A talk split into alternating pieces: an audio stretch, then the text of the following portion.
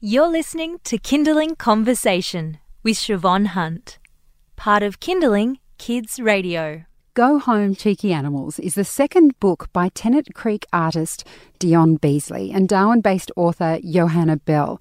The story features Dion's signature cheeky dogs, plus camels, donkeys, and a whole host of cheeky animals.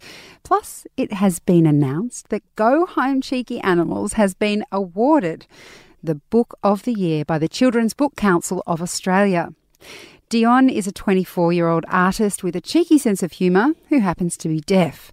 He also has muscular dystrophy, which means you can find him whizzing around town on his mobility scooter. Johanna is his collaborator, an author, and podcaster. She joins us now in the studio. Hi, how are you, Johanna? I'm very well. Thanks for having me. So tell us how this collaboration between you and Dion came about. Uh, in 2009, I moved to the Territory and I went to an art gallery opening, and there were an incredible number of cheeky dogs that just leapt off the wall. And it was as if they were kind of charging around and barking and incredibly animated. And I just thought they would be extraordinary characters for a, for a picture book. And I had been writing picture books in my imagination for quite some years. In fact, I lived in Sydney before I moved to the Territory, and on one day I, w- I went to a, um, a children's picture book uh, panel and was very inspired by what I saw. And I was driving home in my car, writing a picture book in my head. I was on Elizabeth Street and I didn't see the taxi in front of Oh, me. no. Put on its brakes and I slammed right into the back of it. Oh, my goodness. And I'd just been in the middle of crafting my great story, and I sort of got out, and the guy was really cross, and he came over and he asked me for my license, and I pulled it out, and it had expired a week before. So oh. I can I can say that my picture book writing career got off to a very bumpy start. Well, you've made such a, a beautiful book, and in the introduction, I was saying it was a a real collaboration between you and Dion. How did you approach him, given he's deaf, and how did you collaborate and communicate together in making this book? So I saw his art first, and because he's deaf, he communicates in two ways one through his art and also through Auslan, which is Australian Sign Language. And um, I rang I knew he had a carer, and I found her number online and rang up. Now, I live in Darwin, and Dion lives in Tennant Creek, which is more than a thousand kilometres away. And it's very, very hard to get to. You kind of got to drive for hours and hours and hours. There's, I think, two flights a week. They're very expensive. And um, Joy picked up the phone, his carer, and she's like, Oh, yeah, that sounds like a great idea. Why don't you just pop on down and meet Dion and see how it goes? And it took me three months to raise the funds to get down there. And um, I remember the first day we met, we were sitting at his kitchen table. He's quite, he loves to sleep in. He, he draws every night and he's up till sort of 2 or 3 a.m. often. So at about 10 a.m., he wheels out in the chair and he looks at me kind of with a sideways, sideways glance, like, who's that? And Joy signs, oh, this is, you know, Johanna with the curly hair from Darwin. She's just flowing in. And, and he does, you know, you can tell he's sort of sizing me up. But within 10 minutes, we were, I was like, kind of trying with my really clunky Auslan to have this conversation. And within 10 minutes, he'd kind of warmed up. And within half an hour, we were working on the first illustrations for the book. Wow. And I, when you were telling that story, it looked like you were using Auslan yourself. Have you learnt how to sign in this process? I have learnt some signs, especially signs around the book. My Auslan isn't great, and I think Dion also speaks sort of his own version of Auslan too. It's I don't know what the term would be, but like a, Like a dialect or- a dialect mm-hmm. for Auslan, and so I know lots of signs like cheeky dog, Yeah. che- cheeky donkeys.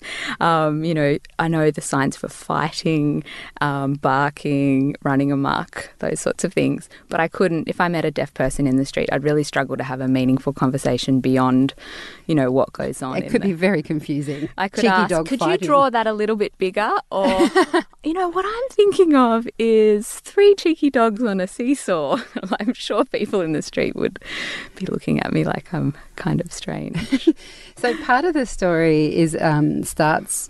Is it based in Tennant Creek, the uh, picture book itself? It starts in Canteen Creek, which is a remote Indigenous community, a couple, maybe three and a half hours from Tennant Creek, and it's the home of Dion's father. So his mother was from Alpurrurulam, Lake Nash, and his father's from Canteen Creek. And so it's a place he's very, very familiar with. And it also is very special to him in his own storytelling because um, you'd know that if you've been out bush and particularly to places like Tennant Creek, there's a a really big problem with cheeky dogs. There's a lot of them, and they are getting up to a lot of mischief. And often the dog catcher is coming around and hauling them in the back of the truck. And Dion's got these elaborate stories about um, dog catchers coming and hauling all the cheeky dogs off to Canteen Creek. And so for me, Canteen Creek is like where all the bad dogs go. You're listening to Kinderling Conversation. I'm speaking with Johanna Bell. She's an author and journalist, and we're talking about the book that she collaborated with Dion Beasley on. It's called Go Home, Cheeky Animals. And Johanna was just talking about her collaboration with Dion as well as um, where the book is set and the fact that there are so many dogs around. Now, is the word cheeky a positive spin on what could actually be a very problematic situation. like, are these are these fun? Happy dogs that people are having around, or are they the ones that you jump up on a sofa to get away from?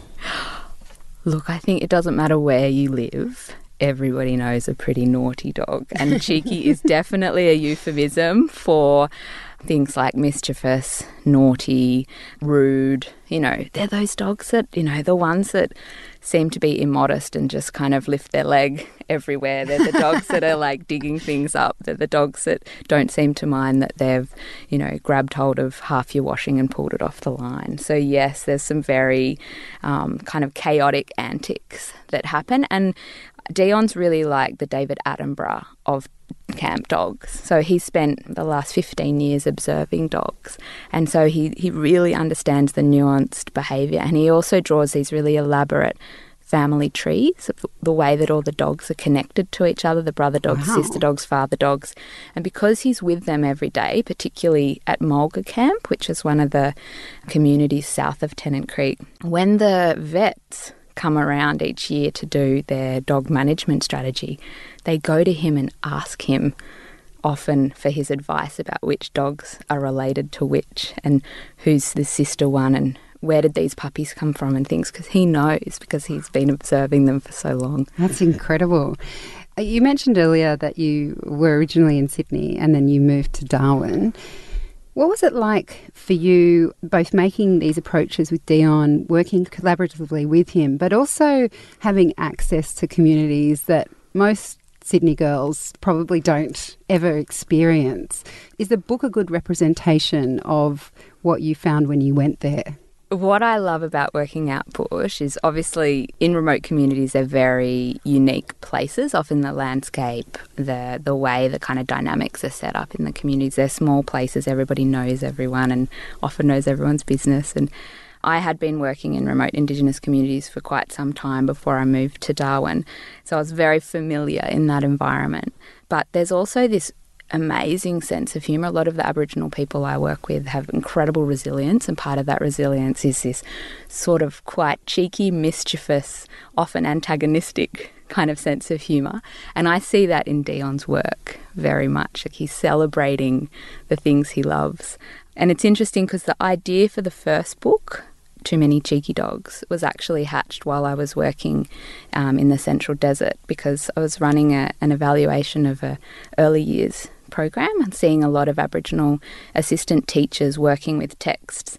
And I remember watching one woman, she was working kind of in a combination of her language and English, and she was reading Possum Magic to the kids, which is a wonderful book, but none of those kids have seen a possum.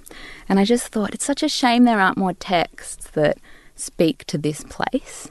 And we're talking 10 years ago, so there are a lot more texts now, thankfully. But Too Many Cheeky Dogs and Go Home Cheeky Animals is part of a movement where more Aboriginal authors and illustrators are generating stories from their places in their voices. And I'm really thrilled to have been part of what is a kind of growing collection of stories that uh, come from local places so that children can relate to them in a way that they can't relate to things that are very, very foreign. And what has the response been to the books? You know, I think Allen and Unwin, our publisher, took a real punt on us because neither of us were published. And, you know, it's very, very difficult to get into the children's book publishing world. I think, if I get this right, Allen and Unwin publish 12 picture books a year, you know, so why would they go with us when they could go with delightful people like Alison Lester? but they did. They saw, I think, what we saw in the sort of the unique place and the voice and Dion's humour in his illustrations and and the potential for it to be used not just in remote communities but in context with young children, anyone who loves dogs. We're a pretty unusual combination in the picture book world, Dion and I. Well, yes, it certainly seems that way, but it's a beautiful, delightful book. Johanna, thank you so much for coming in. Thank you. That's Johanna Bell. She's a Darwin based author of the Children's Book Council of Australia's Book of the Year in the Early Childhood category. And I'm very excited to say that you will be able to hear the full book tonight from 5 pm on Settle Petal here on Kinderling Kids Radio. You've been listening to a Kinderling Conversation podcast.